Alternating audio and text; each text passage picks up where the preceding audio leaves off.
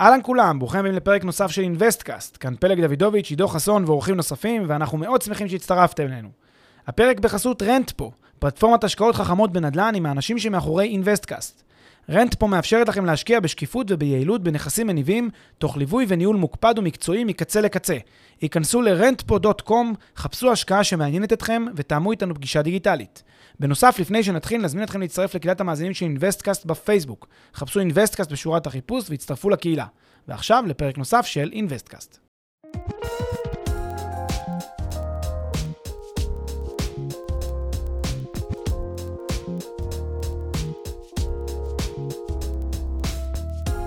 שלום לכולם, שנה אזרחית שמחה, אהלן פלג. היי עידו, מה קורה?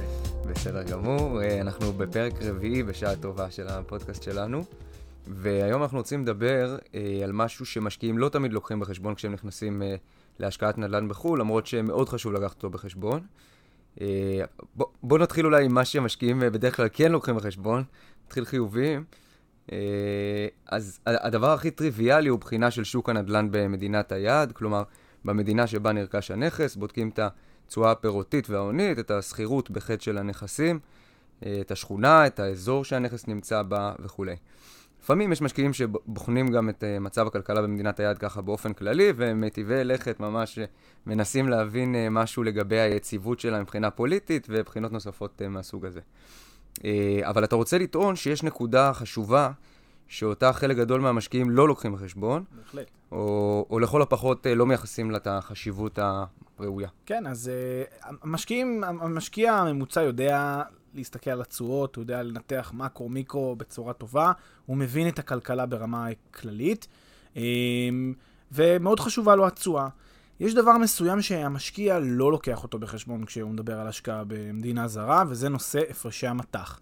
ואני אנסה שנייה רק להגיד מה זה אומר הפרשי המטח. זה ההפרש בין המחיר של הרכישה של המטח מהמטבע שבו הוא פועל, כלומר נניח משקל ליורו, כשהוא קונה את הנכס, הרי הנכס הוא ביורו, אז הוא קונה את, ה, את הנכס ב, ביורו, הוא, מש, הוא רוכש את המטח הזה, לבין אה, מחיר המכירה של המטח, כשהוא ימכור את המטח, ימיר חזרה מיורו לשקלים, את הפער הזה של הפרשי המטח, המשקיע לא מספיק לוקח בחשבון, ולדבר הזה יש השלכה מהותית למעשה כמעט בלתי נפרדת על ההצלחה של, ה, של ההשקעה שלו כולה. אה, אוקיי, אז אתה יכול לתת לנו דוגמה מספרית למשהו שקורה בעולם ומביא לכך שהרי מטח משתנים אה, באופן שמשפיע לטובה או לרעה על השקעה של, אה, של משקיע? כן, אפשר לחשוב על אה, דוגמה מספרית. אה, בואו נעשה נניח משהו פשוט. נניח נכס שערכו הוא 100 אלף יורו. בסדר, בואו נניח ששער היורו, אה, המרה משקל ליורו זה 4 שקלים אה, ליורו אחד. זאת אומרת, הנכס, ערכו של הנכס הוא 100 אלף יורו, ולכן זה 400 אלף שקל. במועד שבו אני קונה אותו, קניתי אותו ב-400 אלף שקל, הוצאתי מהכיס 400 אלף שקל. עכשיו, בוא נניח ששוק הנדל"ן הוא מדשדש, לא עולה, לא יורד, זה עומד במקום. ובוא נניח שגם הכנסות השכירות שלי מתקזזות עם ההוצאות, תקופה יבשה יחסית, יש תקופות כאלה לפעמים, אתה יודע, בעולם ההשקעות שבהן ההשקעה פשוט נשארת במקום.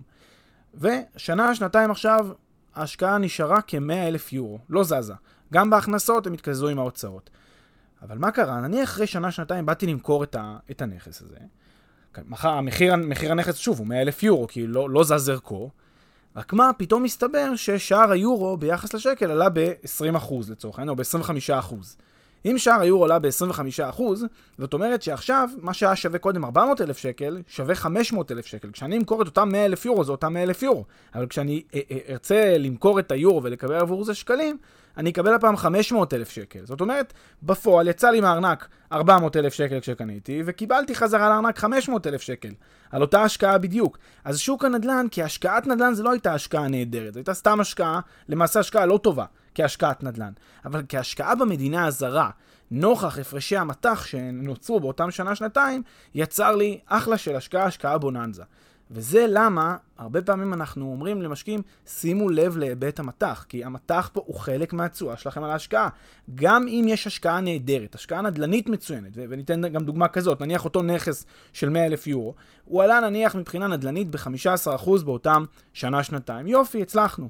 עכשיו, כשאני בא למכור את היורו, להמיר אותו חזרה לשקלים, מסתבר שהייתה ירידה בערך היורו ביחס לשקל, כלומר השקל עוד יתחזק, נניח השקל יתחזק ברמה של 15% ביחס ליורו, שוב האפקטים יתקזזו, ועכשיו כל אותם 15% עלייה בערך ה... אה, בשוק הנדל"ן, מתקזזת לי עם הירידה בערך המטבע.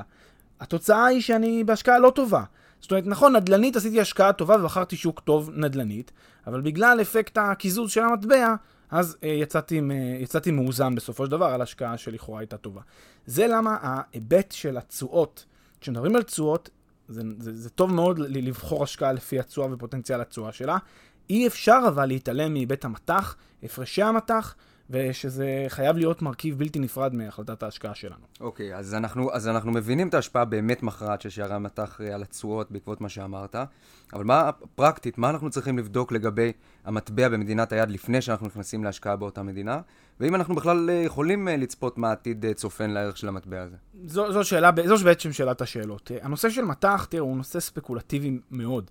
אה, יש אה, תחום שלם של ספקולנטים שהמטרה שלהם זה להתחקות אחר שינויים זעירים, זניחים אה, במטבע ולנסות מיד לתת הוראות קנייה או הוראות מכירה. ב' יש גם שורטים ואופציות על מטח. זה נושא מאוד ספקולטיבי, כי מטח הוא מאוד בלתי צפוי, יש הרבה מאוד פרמטרים שמשפיעים על, על, על הפרשי שער בין מדינה למדינה, והדברים האלה הם קשים, קשים עד כמעט בלתי אפשריים לניבוי. עם זאת, יש בכל זאת כל מיני דברים, כן, פרמטרים מקרו-מקרו כלכליים שאנחנו יכולים להתבסס עליהם אה, ו- ו- ולהיעזר בהם כדי לקבל אה, איזשהו מושג לגבי הכיוון או המגמה של, אה, אה של, של, של המטח. ולמשל, נניח אני, אני מנסה להשוות שנייה בין שוק א' לשוק ב'. השוק א' זה השוק שבו, שהמטבע המקומי שלי, נניח ישראל. זה לאו דווקא להיות ישראל, זה פשוט המטבע המקומי שלי. והשוק השני נניח יפן. נניח אני מתכוון לעשות השקעת נדל"ן ביפן. עכשיו אני בודק את היבטי המקרו-כלכלה בין שני השווקים. אני בודק את אה, אה, אה, התוצר לנפש, אני בודק את שיעור הצמיחה, אני בודק את אה, כמות היבוא, כמות הייצוא, אני בודק, אה, אני בודק פרמטרים מקרו-כלכליים אה, רחבים, שיעורי אבטלה, אה, היבטי אה, תעסוקה, הגירה חיובית, כל מיני נתונים שמלמדים אותי על הכיוון, על המגמה של אותה מדינה ואותו שוק. אבל אני לא עושה את זה סתם כמגמה, כי בדרך כלל שווקים נוטים לעלות במדינות המערביות. אני משווה בין שוק לשוק. כלומר, אני אומר, מה השיעור פה, מה השיעור פה, ומשווה ביניהם. אם אני למשל רואה שיש צמיחה, תנופה כלכלית אדירה בישראל, ותנופה כלכלית מביאה, צמיחה, כן, מביאה איתה מטבע הדברים גם משקיעים, ומטבע הדברים מביאה איתה ביקושים למטבע, ומטבע הדברים מביאה איתה. אז ההנחה שלי היא שהדבר הזה עשוי לגרום לביקוש להשקעות פיננסיות וריאליות בישראל על ידי משקיעים זרים, דבר שיעלה את השקל בהשוואה ליין. אם אני רואה, כמובן שיש פער חיובי בין ישראל לבין יפן בהקשר הזה. ואז אני יכול להניח שעשויה להיות עלייה בערך השקל, ואולי להשקיע ביפן אני צריך לקחת בחשבון גם עוד איזה אה, הפרשי אה, שער אה, שליליים, כן, בגלל שאני קונה את היין בשקלים, אז הפרשי שער שליליים של איזה אחוז שניים לשנה. יכול להיות. שוב, זה ספקולטיבי, לא בטוח.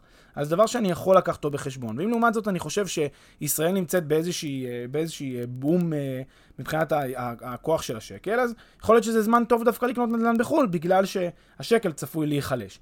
מה שאני מנסה לומר זה שהדרך להסתכל, להשוות ולנסות בכל זאת לקבל איזשהו מושג בתוך הר הספקול... הספקולנטיות או הר חוסר הידע הזה, לנסות למצוא איזשהו חוט מקשר, להשוות בין שני השווקים אחד לשני ולראות מה, איזה מהם יש לו כיוון חזק יותר למעלה, אה, ועל בסיס זה אני צריך לקבל את ההחלטה שלי.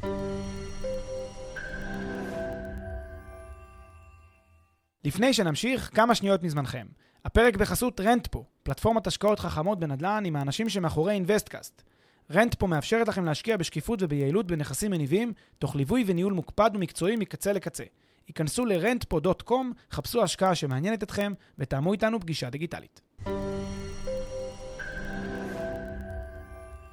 אז אני מבין עכשיו בין השורות, שלמעשה אתה אומר, השקל הוא מטבע חזק ביחס לרוב המטבעות בעולם, ואם השקל חזק ביחס לרוב המטבעות בעולם, אז ברוב המקומות בעולם יש סבירות גבוהה ש- שהשקל ירד ביחס לאותו מטבע, ולכן יש הזדמנות לישראלים, אה, הזדמנות טובה להשקיע לישראלים בשווקים אה, רבים בעולם. בכלל כעצם ההשקעה במטבע. כעצם ההשקעה במטבע. בדיוק. כן, מעבר כן. לעובדה שזו גם יכולה להיות הזדמנויות מבחינת השקעה נדל"נית. כן. בגלל שהשקל הוא חזק, אז יש סיכוי עכשיו לנצל את העובדה שהשקל הוא חזק, כי המטבעות האחרים עשויים להתחזק בחזרה. ולתת לנו איזשהו אפסייד גם על ערך המטבע. או שהשקל ייחלש, בגלל שהוא נמצא במקום כן. מאוד גבוה מבחינה ריאלית, אם לא במקום בועתי. נכון, בהחלט. טוב, אז תודה רבה, מעניין. תודה.